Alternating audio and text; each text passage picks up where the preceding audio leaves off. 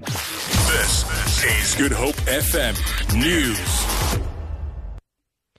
The DA has welcomed Treasury's 5 billion rand guarantee to South African Airways and the strict conditions that come with it.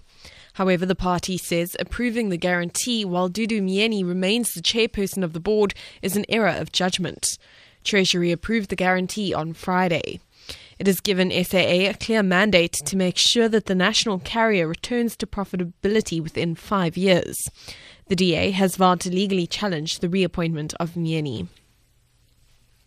Government says it will intensify law enforcement on the roads in an effort to rid the roads of what it terms bad elements. The Transport Minister, Dipuo Peters, says the human factor is to blame for the continuing increase in weekend road crashes and fatalities. Her statement comes after seven people were killed and four others injured in a collision between a car and a bakkie in southern KwaZulu Natal. The collision happened on Friday on the P68 between St. Faith's and High Flats. SABC chairperson Obed Maguvhe says the public broadcaster will continue to support local content. He was speaking at the Thank You SABC concert at Orlando Stadium in Soweto, south of Johannesburg. The concert celebrated the 90% local music quota introduced earlier this year. Maguvhe was joined on stage by the CE, COO rather of the SABC Hlaudi Motsoeneng and Kwaito music, musician Mandoza, who is undergoing treatment for a brain tumor.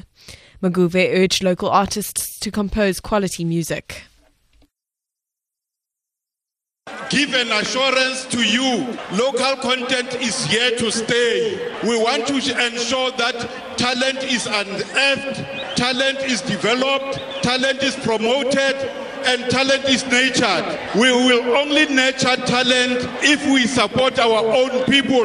We are also saying to you, our dear artists, please compose quality music, compose music that is educative, compose music that will be cherished by generations now and generations to come. And airstrikes on the Syrian cities of Idlib and Aleppo are reported to have killed more than 100 people as the warring parties try to consolidate their positions ahead of a planned ceasefire. The ceasefire deal agreed between Russia and the United States is due to take effect late on Monday. Both the Syrian government and the main opposition negotiating group have approved it. The BBC's Jeremy Bowen to make this work, an awful lot of things have to go right at the same time, and that is what is going to be so difficult. I think, particularly trying to disentangle the different rebel groups is going to be an immensely complicated task, which the Americans have been trying and failing to do for an awfully long time already. So, loads of problems, but in an irredeemably dark situation, it's the only tiny chink of light. For Good Hope FM News, I'm Amy Bishop.